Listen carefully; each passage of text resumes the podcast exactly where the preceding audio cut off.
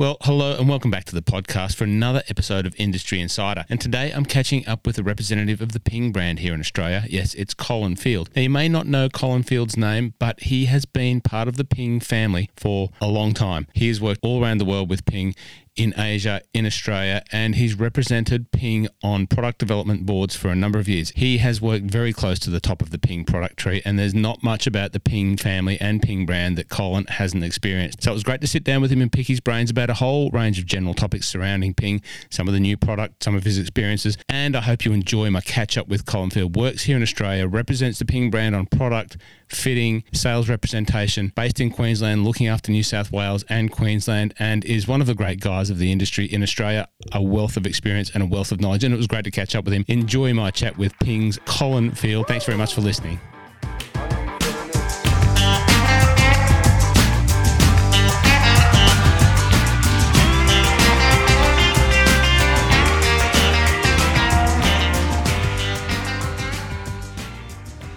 Colin Field from Ping, welcome to welcome to what's going to be a video and a podcast. So if you listen to this on the podcast, uh, you get the pleasure of listening to Colin Field, who's one of the most experienced Ping experts that I know that I have the pleasure of being able to deal with. Uh, and if you do want to watch the video, you can check it out at the YouTube channel. Watch it over there. You'll see Colin and I having a chat. Colin, welcome to uh, welcome to the discussion. Uh, how are you? Good morning up there in Queensland. I'm in Melbourne. You're in Queensland. Are you well? I've managed to put a vest on this morning, so it's just starting to get cool in Queensland. As much as we get up here.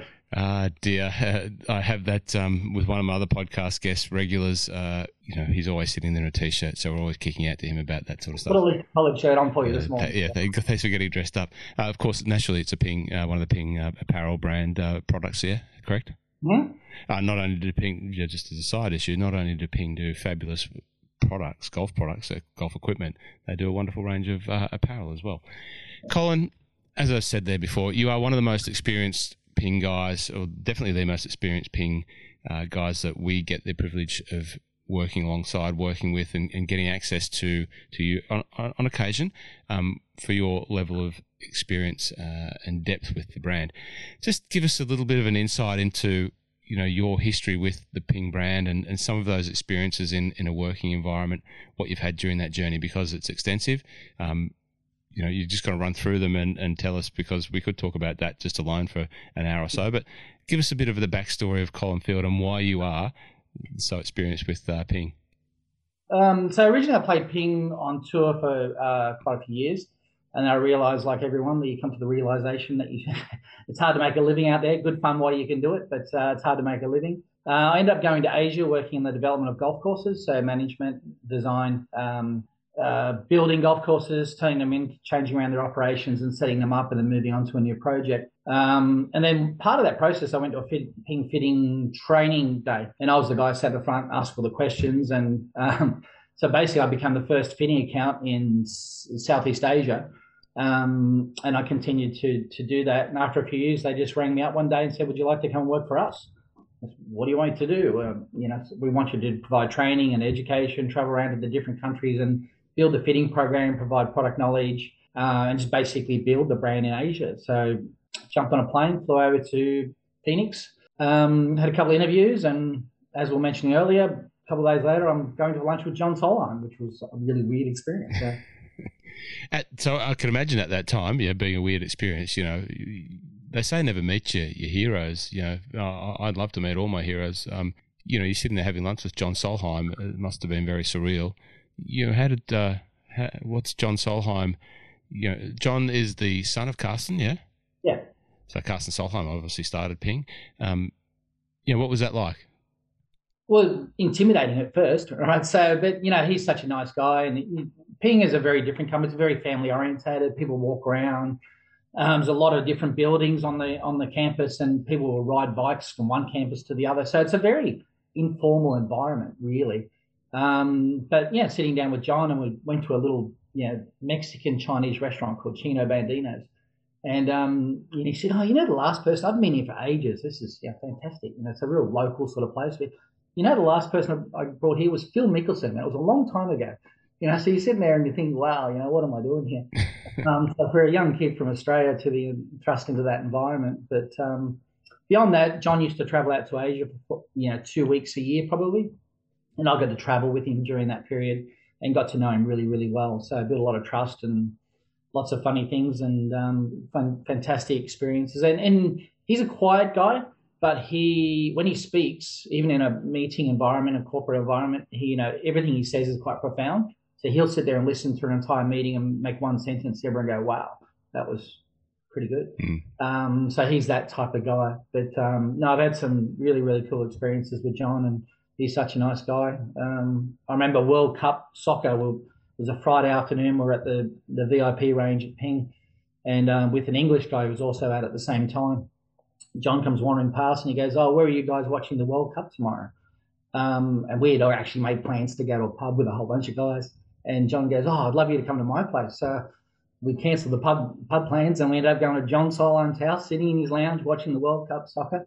and um, and again, that's just a surreal experience. And then you see his house, which was yeah still is relatively humble, I would think for for his stature. But then you go out into the backyard and the pool is the shape of an I two iron. So the lanes are the grooves, right? And then yeah. the shape of it is actually the wedge. So if you go into Google Maps, you can actually log in and find that. But it's uh, yeah, so very cool experiences. You know, amazing company, uh, very personal, and um, very fortunate to have that relationship with um, with John and the rest of the family. So back back in Asia, back at work, so worked on the education, building the brand, uh, training, and, and bringing you know Ping knowledge up around the region, but then got to work on tour over there, servicing the, the Ping tour staff over there in, in the Asian tour and, and the other tours around the, that region, yeah? Yeah, so being a regional person, you end up doing lots of different things. So, you know, the first goal was to you know, start doing fitting training, getting people, you know, used to the fitting environment and look at tools, you know, changing the specifications of things to be more Asian specific. Um, so all those types of things. Um, so working on Asian development products. So we end up working with Fujikura, um, um, and working on Asian specific shafts. Uh, we got sent to Japan at one stage and said, you know, what do we need to in Japan? You guys, you guys go work on some ideas, come back and present to the board. So we come back and presented to the board, and that was the start of the Rapture iron. So, which was a very, very successful iron. It was a titanium face iron. So that basically we went over, found out what we wanted, went back and presented to them and said, hey, this is what we want. Now, the engineers design, develop it. We don't have the skills to do that, but we say this is basically what we need to satisfy the demands for this market.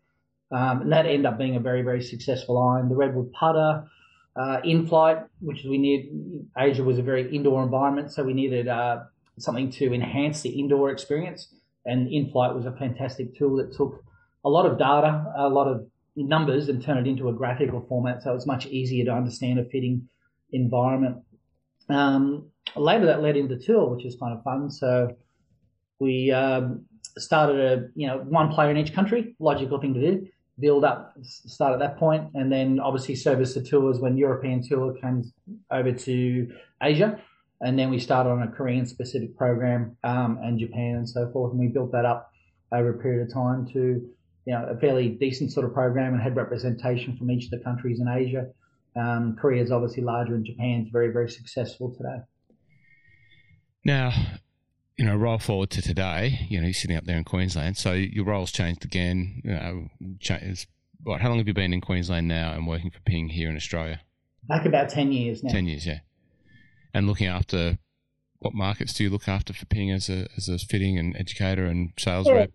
A little bit, you know, in Australia is a smaller market, so you end up doing a diverse range of things. So I live on the Gold Coast, so I look after a few accounts. Um, from the you know Gold Coast down to sort of Coffs Harbour, and then um, do the national product manager, the fitting manager, and tour. So you sort of overlap into a lot of different things.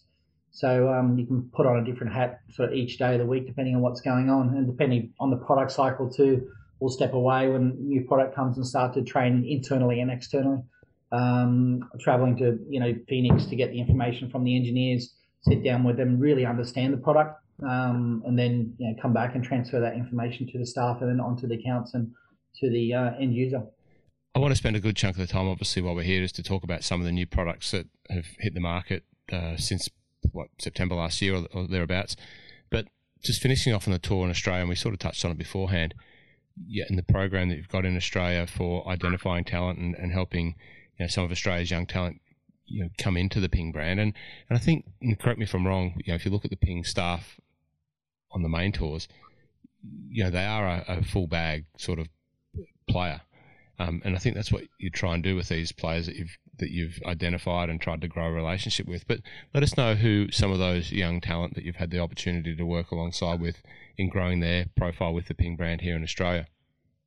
Yeah, so when I came back, you know, we went down to the Australian Amateur just to, you know, do a survey basically, and we identified that wasn't that many of the younger people using our gear. Um, so we, we came back and had a meeting and decided to build a program. So with the support of the US, we sat down and said, well, let's work on 12 elite amateurs in Australia and let's provide them the same tour level support as a tour player would get. Um, we looked at different age groups, making sure we had, you know, a, cross section of men and women players um, or young girls and young boys. Um, and just basically gave the same level of support we would for an Asian tour player or a US tour player, and just making sure that we work with them until the equipment sounds. So we started with players like Harrison Endicott, who now plays in Korn Ferry. Um, Brett Coletta was playing on Korn Ferry. Uh, he's had a few struggles, but I'm sure he's a fantastic player and he'll be back. Travis Smyth, who just wanders around the world with his man bun. So he's cruising around. He's currently playing in Asia um, at the moment. I think he's in Phuket on the beach, probably at this point in time. But he's uh, like a cat, just continues to fall on his feet. So he's doing well up there. Um, I've got Karis Davidson. So she's just got her LPGA card after a couple of years in Japan, which is great. So uh, and then some other young pros like Shea Woods, Colburn, and so forth, who um, we've been working with for an extended period of time. And now we look to that next group. You know, Cassie Porter's just turned pro. Uh, she's done extremely well with the um, in the events she has turned and played in so far. Um, she's a fantastic young girl. She communicates really well uh, handles herself well, and she's very professional about what she does. So she's an old old head on young shoulders. Um, and then moving down through the amateurs, we've got uh, a few good young amateurs like Justice Bosio, who just finished second in the AusAm and did well in the Bonville event last week. Um, we've got a young guy called Billy Dowling who did well in the Australian Amateur. He's a very young kid, but you know he's pretty special as well. So we're working with a few others as well. So a really solid program, different age groups, men and women. Um, and we just work with them, provide them a high level support. So our strategy is to build those relationships when they're younger, and then we, we build that relationship. And that's historically what Ping has done with um, you know Lee Westwood and you know Bubba Watson and those types of players. They've got very strong relationships that go back you know well before college years, and as a result, we have a very high retention rate with those players. Now, in your experience and sitting alongside the John Solheims and, and all of the marketing people and the product development people, you know what what's the internal chat around um, women's golf? Because I went to the Solheim Cup in at Gleneagles in 2019, and I haven't been to many big tournaments. I've been to the Open in 2016, which was great. Uh, the Solheim Cup, obviously the events here in Australia. The Solheim Cup blew me away, uh, and obviously Ping have this very strong focus on developing the women's game and, and being involved in that. What what is what is the strategy or what is the discussion around it? Why why is that? When did that become you know such a driven uh, factor for them? And, and and what was some of the backstory on that? I think because it was the Ryder Cup and there was nothing for women, Karsten wanted to start an event. So Karsten Solheim, the founder of the company, and I think that was where it started. So and that's the Solheim Cup, right? It's the Solheim family.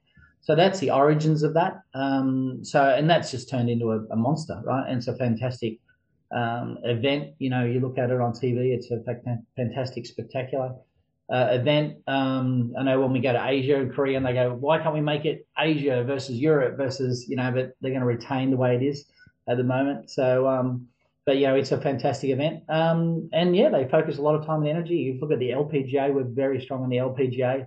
There's a very high equipment usage. So we provide a high level of support that some of the other brands may not provide. Um, and you know, it's just a, that's the nature of the company. You know, it's a very humble little company in Phoenix. Do they have a college program for, for the women uh, college golfers? Is there yeah, a, yeah, it's pretty well balanced. So if you look at, there's a guy called Scott Sullivan. He looks after the um, college program in the US, and um, yeah, and most of those players, if you go to the college programs and you go to Arizona State University or something like that, which is an amazing facility, um, we have a you know high use of you know equipment usage um, for ping in, in, in those arenas.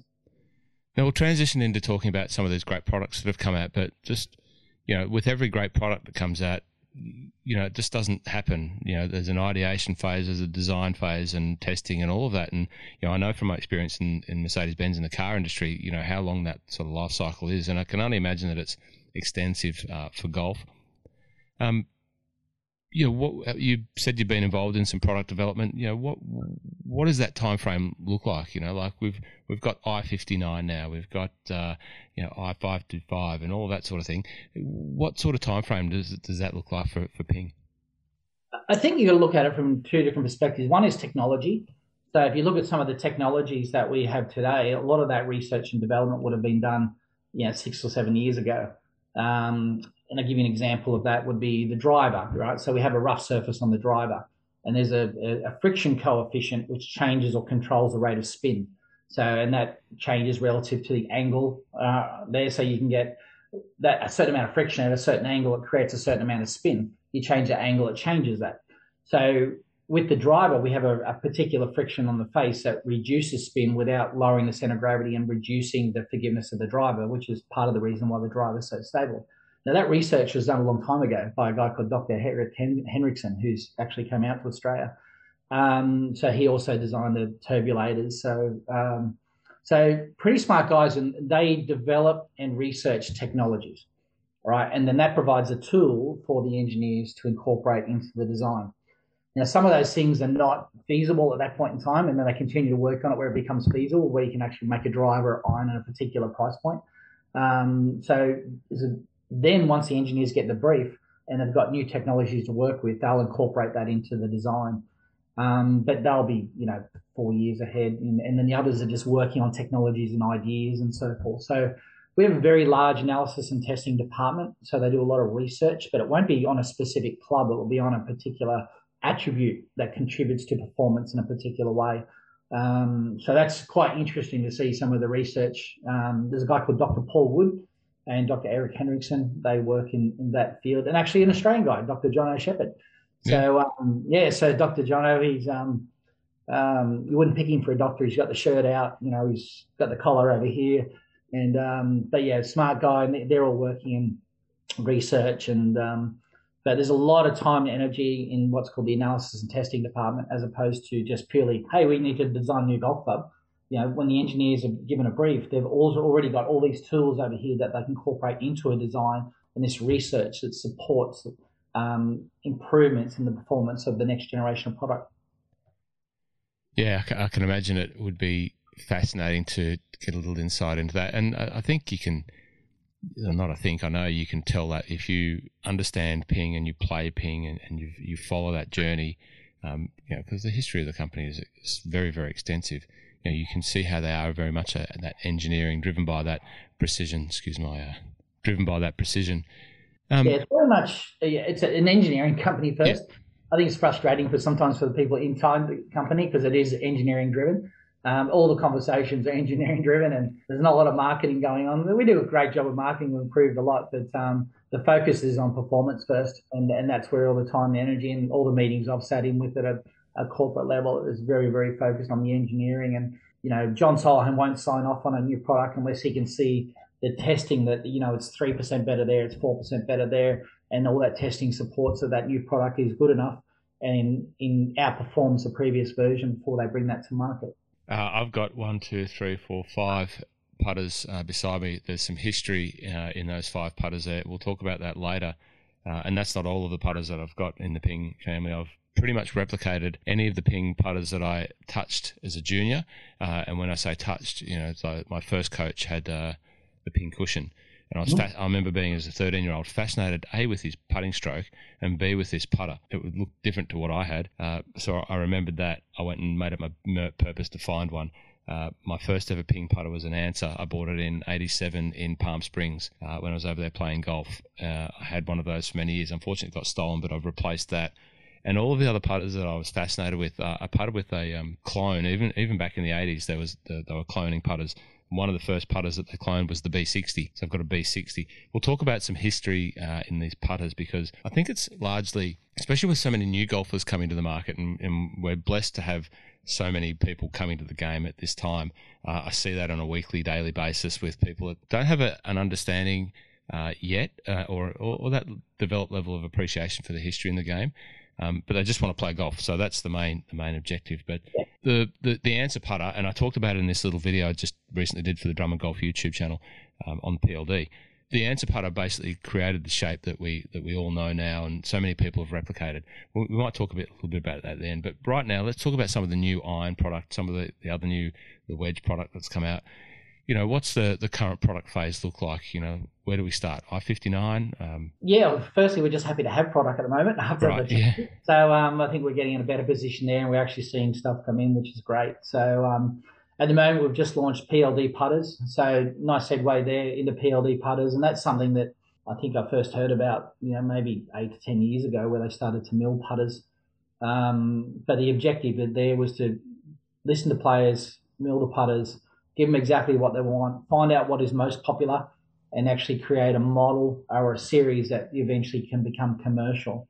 Um, so we're still doing that. We've only really just launched that. Um, and it's been really, really well received. So we're well oversubscribed for the quantity of stock that we have at the moment and worldwide. So, um, but yeah, they started building, you know, anything they want. Player, you know, they wanted a patina finish, which is a rusty finish, and they wanted this hosel or that neck or that line or a dot on there or a particular weight.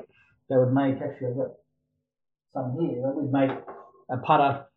Yeah, so there's a patina version of a of a Tyne, so it's a face balance version so there's some of the things we work with. So as a result, we've got different finishes and so forth. So that then they can take a thousand different permutations and different grooves and find out which are the most popular and narrow that down to a more realistic range uh, that we can then launch to the market, which is what we've just done with a PLD. So PLD is Putting Lab Designs, where we do all the research and development.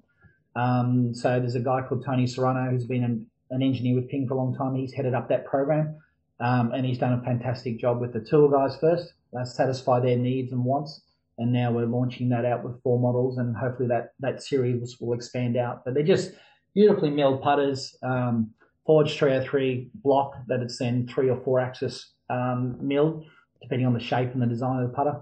Uh, different grooves. So we've got a deep AMP, which is aggressive milling pattern groove across there, which was the preferred. So when you players look at five or six different groove structures that have different sounds and feedback off the face. AMP, the deep AMP was the preferred across the board. So in the middle of the bell curve, you get other people like a flat face or a or a slower impact off the face, but uh, a deep AMP. So incorporate all those factors into the PLD design, and here we are. We've launched it, and it's off and running. So, so it's pretty exciting. Four hours of, of machine milling, pretty much thereabouts, to, to produce one item. Is that true? Yeah depending on the design, so they're all, you know, there's different machines, with three or four axis and so forth. So different designs, and then um, so they take a you know, long time to make those putters. So um, so they are at the premium end of the market, but um, we've got other great putters as well. But you know, putters is an interesting one. So pe- I think people over time are getting used to. They spend a lot on a driver and they want a cheap putter, but I think over time you'll see people are looking to you know get a really good quality putter fitting right? Get a, a putter that fits really suits them, and they're happy to spend you know money on a nice premium putter that looks nice and there's a nice head cover and all the cool stuff that comes along with it. So. Well, of course, you know, Ping uh, fitting is an absolutely essential part of you know the whole Ping story. Uh, and you know you do a great job with uh, the putters where you call out on on the shafts, um, you know who they who they suit or what stroke type they suit, and it really does give you, you know, always certainly at any of the Drummond stores, you can get help identifying length, identifying lie angle, identifying stroke type, and and fitting for for that um, loft as well. Um, so we can go through that. We do that on a daily basis, but you know, Ping do a great job of identi- helping us identify on the little stick on the shaft there what what sort of stroke arc type um, this putter is uh, ideally suited for. Yeah, so with putter fitting, you can take the best players in the world they don't all have perfect technique. You'll get players that aim left and block it in. Tiger aims right and pulls it in. Um, so everyone has different things, but the best putters in the world do things consistently. Hmm. So that's the key. So whatever they do, they do, you know, the same over and over again. And the, the standard deviation or the variation in their arc, the speed, the tempo, um, the angle attack, all that sort of stuff is very, very consistent. So they've got a very predictable result. Um, so what the putter fitting is with the the stroke type. You know, if you've got a putter that matches your stroke type, you're a straight back, straight through type of person. Generally, you'll putt better with a base balance putter. Um, so that means you get less variation in that particular stroke. Somebody who tends to like to arc their stroke a little bit, those people will be more consistency with a more of a toe down style putter. So if we can get a putter that sort of suits the player and matches their stroke, you get less variation in in the actual physical result. So if you get smaller standard deviation in the speed, the tempo, the rotation of the club face, you're generally going to get a more consistent, more predictable result. Yeah, we talked touched on new golfers coming to the to the world of golf. Um, yeah, for most golfers that haven't had a whole load of experience on the course, you know, is there a a go to if they were listening to this and they and they didn't get a putter fitting, but they just wanted to go in and buy a putter? Um, is there just like a go to type of putter that they should sort of gravitate towards? I think you know you can get different levels of fitting. So if we can just get a good length, yep. where we've got re- relatively good alignment, um, so we don't want you know what's called parallax error, where you know if you're trying to shoot a gun and we're over here and my head's over there, we can't see very well. So we generally want to be over the golf ball. We want the putter to sit generally flat to the to the um, ground. We want to have a you know if someone's got a relatively straight back, straight through stroke, maybe something that's more balance, face balance, something a little bit more archy. We may want something that's more like a traditional answer putter. So I think you can get into the general realm and get that fairly solid. Um, it's a bit like our color code chart. You know, our color code chart for, for irons provides a high statistical probability. So if someone's new to the game, but we know how fast they swing it, and we know that they're six foot two and their wrist to floor is 35, we can get a club that's statistically very, very close uh, for that person. And they're going to develop better technique around a club that's statistically correct for them than just getting a standard golf club and trying to adapt or develop poor technique around a club that doesn't suit them. So putter's the same. You can get just by taking those simple attributes, get a good length, lie, and model type, and you can get something that you're probably going to develop better technique with over a longer period of time, and that translates to irons and, and other clubs as well. Well, the Ping PLD putters are fantastic. I spent uh, a couple of days down at Barnbougle with the uh, Prime Tyne and the uh, uh, Answer 2. Um, beautiful, beautiful putting implements uh, highly recommend having uh, those. What are some of the other putters in the family at the moment? Uh, Ping 2021, so that provides a different um, feel or feedback off the face. Um, so when you survey thousands of people, everyone gives you different feedback on what sort of feel, sound, and so forth people are looking for. Generally, the lower the marker, they like the more tactile feedback. So they want something that's uh, more like a you know the face like the PLD as you move into higher handicaps, they're looking for generally a little bit more forgiveness in the feel. All right, so then they want more of an insert putter. Um, and that's not everyone, but if you look over hmm. the percentages, you see a higher percentage of people with higher handicaps want that softer, more forgiving feel. So the Ping 2021 does a great job with that. Uh, and in that model, you've got lots of different stroke types and, and so forth. So you've got something there for each and every person, some everything from some very high MOI alignment style putters to, you know, something smaller, more traditional, if you like. All right, so let's talk about this exciting new iron product. Um, you know, I'll take your lead. You talk about whichever one that you want to talk about first. Uh, well, the newest one's obviously the um, i525. So it's so far we've only been out there fitting probably a couple of months. Um, really great club to fit. So I'm really excited about what that does. Um, the the 210 for us was a very popular product. So if you look at tour usage and you look at you know lower handicaps and so forth, the, the shape, the sole width, all those things from the 210 was very, very popular. At the same time, we introduced a, an iron called the i500, and that was a faster face iron for us. And really, the i525 is taking that faster face technology, looking at how we can improve that, incorporate it into our i210, you know, head size, width, um, length from heel to toe, and so forth. So when you pop it down, it pretty much looks like a, a, a 210. It's got that little bit wider sole, more forgiving through the turf and then the um the face. So with the face, you've got a forged maraging steel face, and that creates a thinner, a, it's a stronger material. Therefore, you can make it thinner and create deflection in the face to generate faster ball speed. And now the challenge with that is to get a more pleasing sound for the, the, the average golfer. So people want to look at that head size, they want the faster pace, they want the distance, they want the consistency, and pick up that extra five to seven yards. But there's two challenges. One is the sound, and you've got a hollow construction iron, uh, so they've got to work on that. And two is creating a very consistent result. So I think the golf industry has been through a process where it's been launch monitor driven. It's how far do I hit my seven iron? You know, I think what we need to do is backtrack a little bit now and say it's not how far my seven iron goes; it's how well does my seven iron perform. Mm.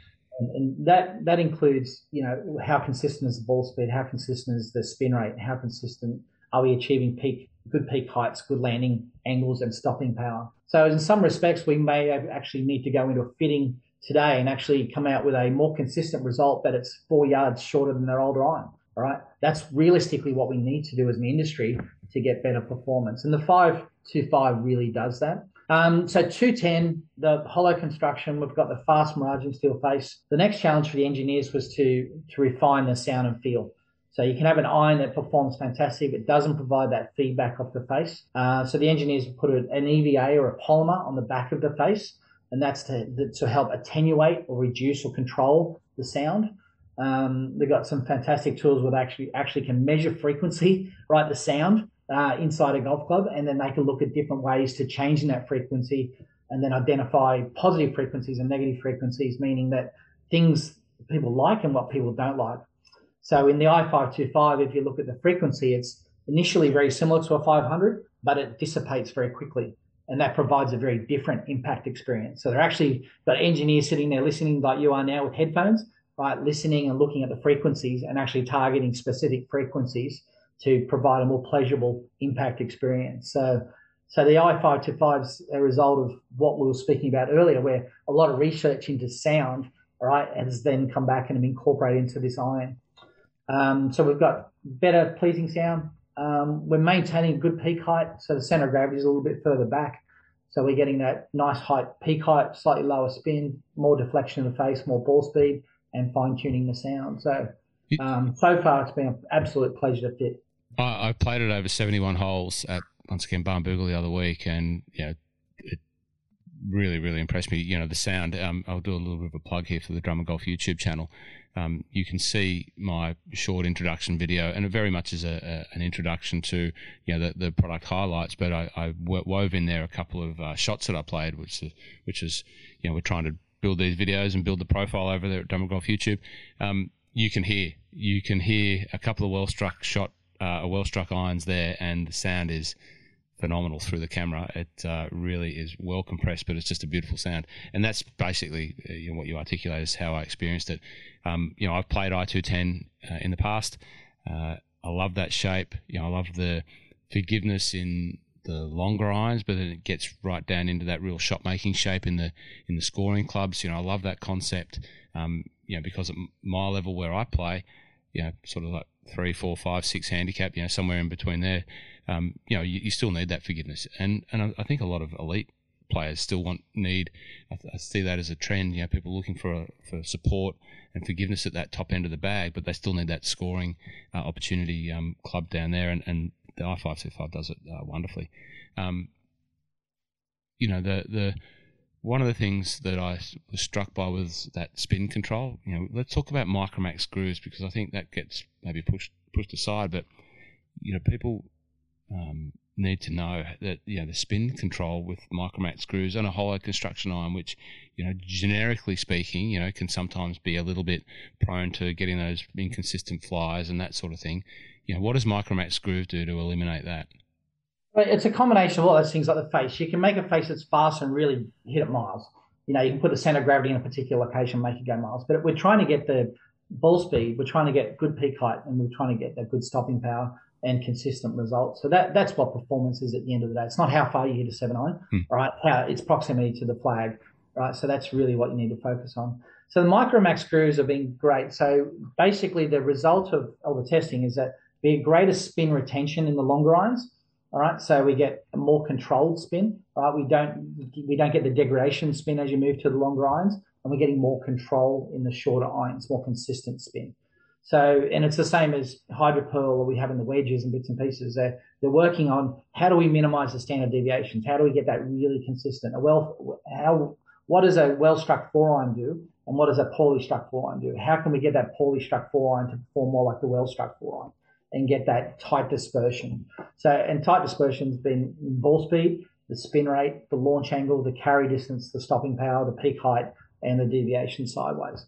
So all those things contribute to performance, and that's what they're working on. So the you know the HydroPearl we have in the wedges and some of the other clubs, and we've got the the grooves. All those things are they're those research projects that the engineers have been working on to create more consistent results and then more consistency uh, long term in a fitting environment. We get that smaller circle on the launch monitor, right, with the appropriate stopping power, and that's what's going to give people better performance long term.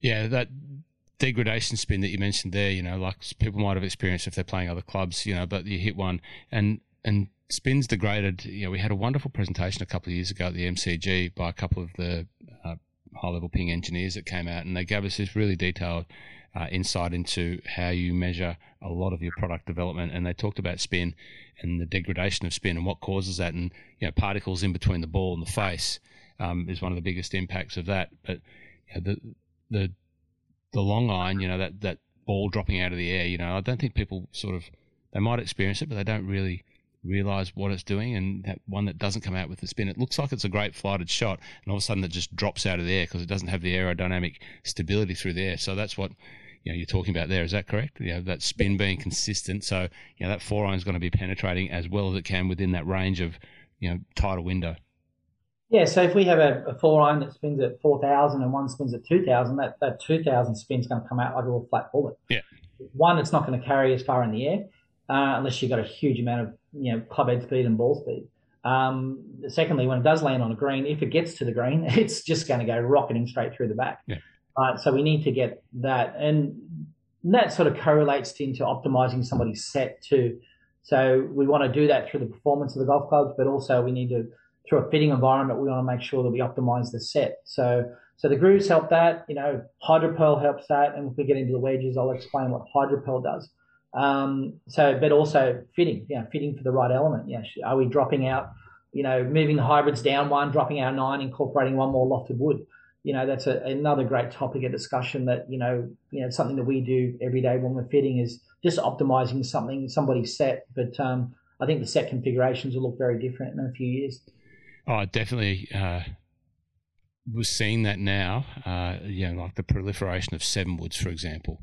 You know, it doesn't take too many uh, tour pros to whack a seven wood in their bag and you know realize how that aids to their shot making to see a stream of people coming in going, oh, have you got a seven wood? And you know, of course, in in my world, sometimes we get a little bit caught behind the the trend of what happens in on tour, and they see you know a ping player using a seven wood and people come in wanting a seven wood and, and, we don't have one, so we've got to play a bit of catch up. You know, that's just the world, and we, we, we get there eventually. But um, you know, I've seen a lot of people wanting seven woods. Have you have you guys seen that? Yeah, absolutely. So we've been you know, fitting that, and we see that in testing. So a seven wood, you've got a longer lever. Hmm. All right, you've got a faster face. The center of gravity is further back in the face. That creates more shaft deflection, which, which creates a higher launch angle. So as a result, the seven wood's going to create the highest ball flight, right? The hybrid's going to be probably generally slightly lower than that, and the iron will be slightly lower than that again. So as we see somebody hitting shots, quite often we see the, the, the wedge nine, eight, seven. We see equal increments in distance between each of those clubs. At some point in time, we see degradation where that gapping starts to taper off, and we'll see 10 meters, 10 meters, 10 meters, 9 meters, 8 meters, 4 meters. Mm. At that point, if that club's well fitted, we need to find another club that regulates that gapping between each club. And then for a lot of people, it's seven woods. Um, and then tour has been fantastic because we probably build a seven wood for 90% of our players. Now, they may or may not use it every week. It depends on the conditions. Mm. The US style golf course, and you know, it's really firm US Open style golf course, sorry. And um, they may incorporate that golf course, or if there's a lot of long shots in, they'll bring that out. Um, and you see non ping players. I think Cameron Smith hit uh, seven wood into 15 at the Masters in the last round. He hit it back right there. So, you know, Dustin Johnson's been playing seven wood. So it's uh, an important club, and I think it's just given it credibility, mm. right? And I think now that something that, you know, for every golfer out there, if you haven't analyzed your set and then went through a gapping analysis, that's something that you could do and maybe change one or two clubs in your bag and really optimize your performance as opposed to maybe trying everything or testing or changing everything. Maybe there's one or two changes that can tweak your set and get some fantastic results and make sure you've got 14 functional clubs in your bag. Um, what club do you see uh, the tour staff dropping out in preference to a seven wood? Uh, it would be generally a longer iron, yeah. um, depending on they'll change it. You might see them keep a two iron, drop a three iron out, and then bring a seven wood in. Yeah. Or a driving iron style club. You know, if it's a tight course or long rough. Um, so we just don't, you know, they might play around with bounces and bits and pieces depending on the, the turf conditions and the environment. But uh, it's generally that long end. They might have three or four options that, you know, they only need two and they chop and change around. Um, and that seven wood build on tour, generally it's, um, it's nine wood length. It's slightly shorter. Mm. All right, the control, and it's set to an open position. So in our in our hosel configuration, it's the big minus, Mm. right, which sort of flattens the line or opens a bit, opens it a little bit. So it's important not to just test seven woods, but you know get the right you know configurational setup for the stronger player who has a higher closure rate of the club. Um, that flat open position generally neutralizes the ball flight, whereas in a more neutral setting, they may find it a little bit too easy to turn over. And the other thing from a fitting environment is having you know stable enough shaft for the real speed for the stronger player. Yeah. Um, to to ensure that you know we we're not turning it over and we're getting that neutral ball flight. But yeah, it's a phenomenal golf club. But if there's one thing I can you know encourage your, your listeners to do is you know look at your bag and work out what clubs are redundant and and where, where what can you do to optimize your set to get a more functional set. Uh, just for you know to pill, um, tell the story about my bag, you know, because a lot of people ask me about, oh, what do you play? And yeah, my bag's uh, depending on the week, uh, it's a mixed bag of, of a whole lot, load of different stuff. But um, a lot of people are surprised to know I don't carry a three wood, uh, and then they're surprised to know that I carry a five wood, which is a G410, uh, and a two driving iron. And they go, well, why have you got those two? And I said, well, it's about ball flight, and exactly as this, you know, Peninsula Kingswood, firm greens, par fives. You know, I don't want it. I can't take a two iron in there and stop it. I need the carry and the height. Uh, I'm not looking for you know maximum distance in that set of the end, end of the bag. I'm looking for control. But then, you know, sandbelt short par fours uh, and, and things like that. You know, I want a controllable t t ball club. That two driving iron just puts it out there nice and low under the wind, goes the requisite distance, and I've got two different flight shapes to give me two different results in ostensibly the same sort of distance uh, club. And once that, once you explain it like that, people go, "Oh yeah, okay," and it sort of leans into what you're talking about. What we're talking about. Um, just while we talked about woods, you know, in all of the ping drivers that uh, and fairway woods um, product that, I, that I've had, and it's been many, uh, I gravitate towards the ping tour shaft. Now it's a quite a special and unique uh, item from Ping. What what makes the Ping tour shaft so special? Been around for quite some time. It's had a couple of tweaks, Mhm. um, but you know it's a, just a good solid shaft. You know, so it's um, really if you look at where the 265 sits at, which is the it's a stronger tip, slightly heavier option. So for that, you know, better players sort of maybe swing 100 miles an hour. So a lot of, a lot of solid, you know, low markers will swing around that sort of club head speed. It fits fantastic. Um, so it, it's just a nice, stable shaft. We have our own design engineers. So our lead uh, shaft engineer um, is an ex uh, you know, design engineer for Aldila. So we have our develop our own shafts. Uh, we use aftermarket shafts as well, but we spend a lot of time and energy on our own shafts as well, um, in both wedge shafts, iron shafts with our AWT shaft, um, as well as wood shafts. So we um, focus, you know, a lot of time and energy just to provide, you know, shafts that really optimize and work well with our heads, right? And uh, the tour shaft is a great option that provides that lower launch, lower spin, um, or less active tip, if you like. Um, so just a great shaft. It's had a couple of little tweaks over the last few years, but it's, it's pretty much the same shaft it has been for a couple of years. Correct me if I'm wrong. That shaft, therefore, is made by someone else, but made to your exacting specifications. Yes. So we do that. I know see some stuff online that they talk that is this shaft. It's not. It's designed by our engineers. It's made by you know a company uh, you know to our specifications. Um, and the same as our AWT shaft. It's you know it's made by Nippon. Um, so we design the shaft. You know it's a sending weight shaft with the three irons lighter and the wedge is heavier. All right, which makes you know you think of a driver at 65 grams, a fairway wood at 75 grams, hybrid at 85 grams. All right, it doesn't make sense for the three iron to be the longest, heaviest shaft in your bag and then get to a lighter shaft.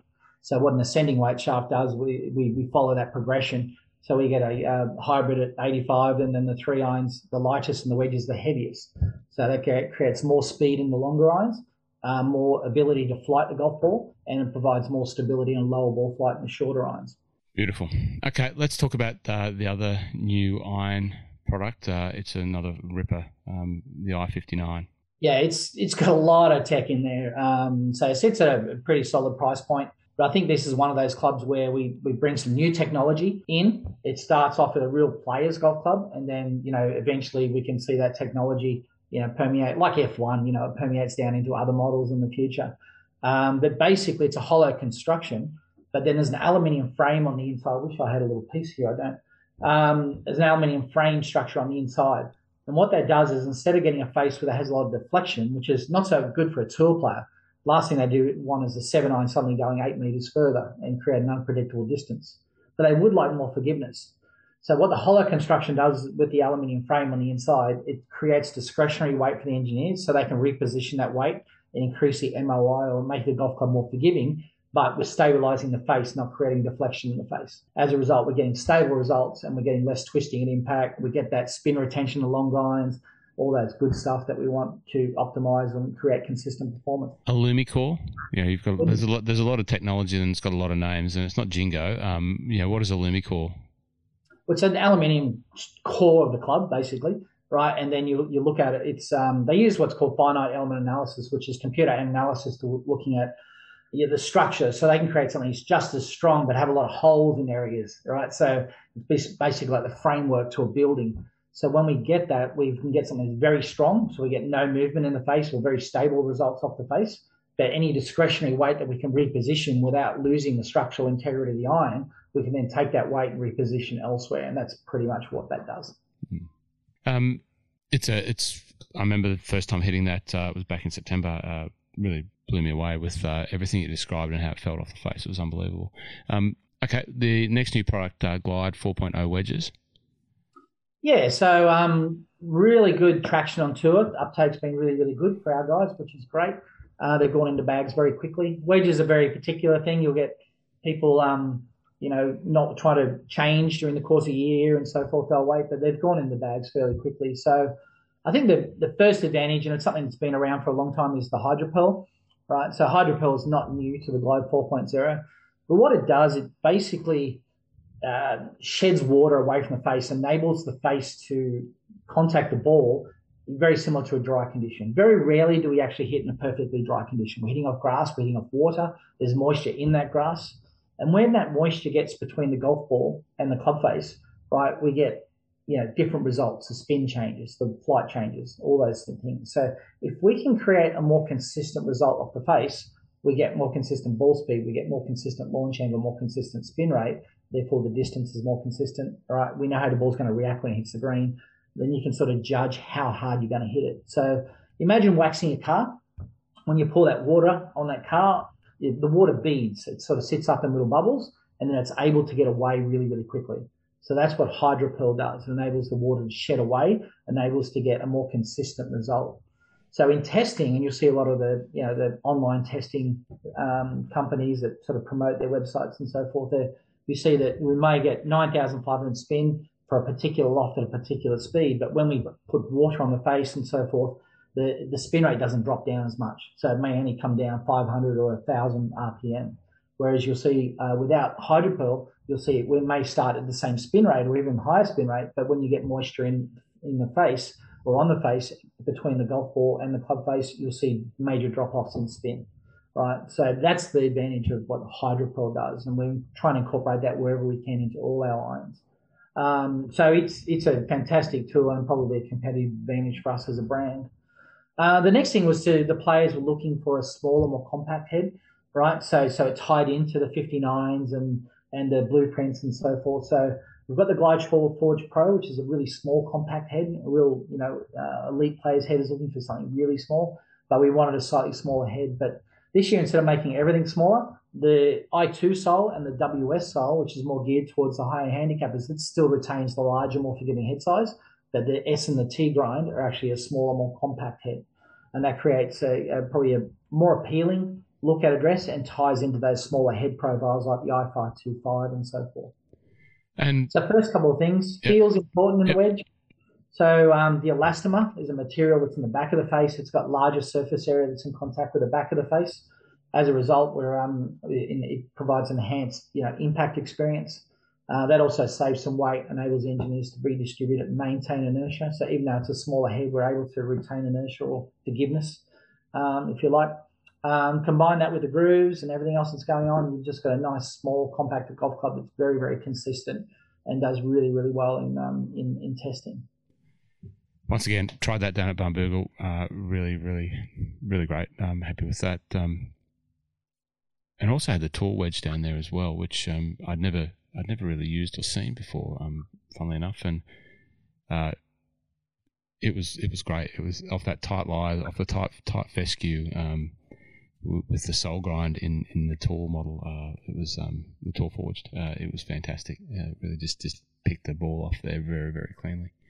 Um, we haven't talked about well, we talked about seven woods, but what about driver? You know, it's probably the hero flagship of you know setting the the course for uh, a lot of the ping products. You know, it's you mentioned before how stable it is. You know, it just seems to be the fact that you know a G four two five hits the ball ridiculously straight, and that's not me saying that. That's a number of independent people that have used it and tested it and played with it and and and taken that for one hit or two years, you know, or two hits, um, with 20 hits, you know, they all come back and say how ridiculously straight it is. So how do how do Ping really work towards doing that?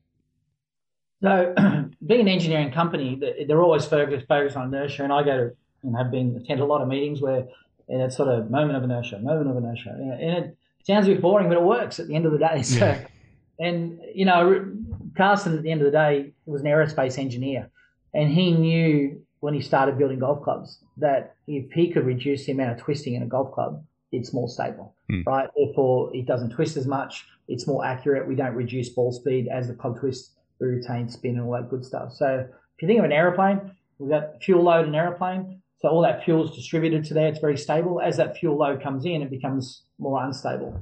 And that's pretty much how Karsten started the company. He was 43 years of age, went to play golf, picked up a golf club, come home and thought, these things don't make sense from an engineering principle. I can do better than that. And that's how he started. So he went back with his first putter. He got two paddle pop sticks and three sugar cubes sitting on the table. And he knew if he could move the weight to the right and to the left and have somewhere to put a shaft in, right, which is the 1A putter, that would be a more stable result. So and that's that's the foundation of the company, if you like. So we're always working on you know inertia and getting the very high values um, and that incorporates into all our golf clubs. We're trying to get you know appropriate head size, but get as much you know inertia um, or forgiveness built into the golf club as we can, and that's been a you know, founding principle. So the G42 drive is extremely stable, especially with the Max. So very high heel toe inertia. You'll you'll hear about MOI. They measure it in two ways. One is on a vertical axis, which is heel toe, and one is on a horizontal axis, which is top bottom. So that's the rotation this way, and that is the rotation that way. So we want consistent spin. So when you hit the ball vertically, up and down the face, we don't want to have that massive lower launch and that massive higher spin. When you hit the ball high in the face, we don't want to have a massively high launch and lower spin. We want to keep that standard deviation launch and spin more consistent. So that's on a vertical plane. On a horizontal plane, we want to make sure that as you hit it on the heel and toe, it's not twisting. So that higher inertia, saving weight wherever we can, using that finite element analysis, saving weight, redistributing to the perimeter of the golf club, moving it back as far as we can. And as we mentioned earlier, so we can make a sub-zero driver and bring it down and forward, the center of gravity, I mean, that makes the golf club lower spin, but it also reduces some of the stability in the face. So we want to pull the weight back as far as we can. So even though uh, we pull that weight back, we then reduce some of that spin through the friction on the face. So they're always working on those types of things. Also, if you look at the back weight, it's the you know probably the heaviest back weight you see in the golf industry. and the max, it'll be sort of 23 to 27 grams, depending on the head and shaft combination. But it's um that moving that weight to the extreme perimeter of the golf club just makes the golf club extremely stable. So if you take a kite, you fly it around, it's got a very short tail, it moves around quite easily. You put that long tail on the end of that kite, it's extremely stable. So it's a pretty much a simple engineering principle right? But it works at the end of the day and just creates very consistent, stable results. And if we can get two more fairways around and instead of losing you know, 15 yards on a miss hit, we only lose five, that's advantageous for the player at the end of the day. It's going to lower their scores. They're going to hit more fairways and they're going to enjoy their golf more.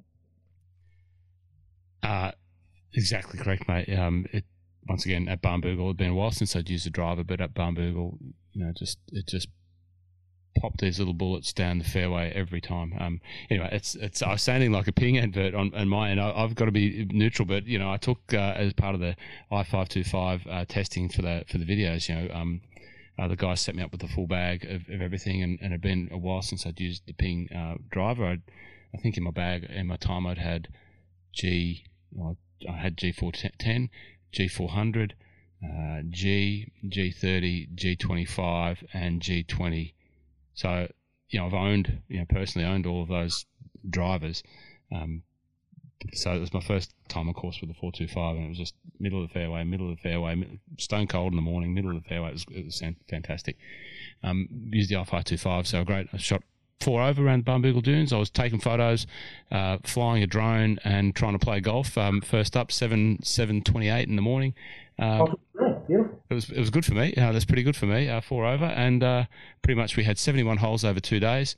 Uh, once I shot my four over in the morning, I'd stamp my authority amongst my playing partners in the group. And I said, "That's it, I'm done. I'll just be uh, having fun for the rest of the trip here now." And uh, took some nice photos, and but it was great. I had, had, a lot of fun with the product. Colin, I've taken up a whole host of your time.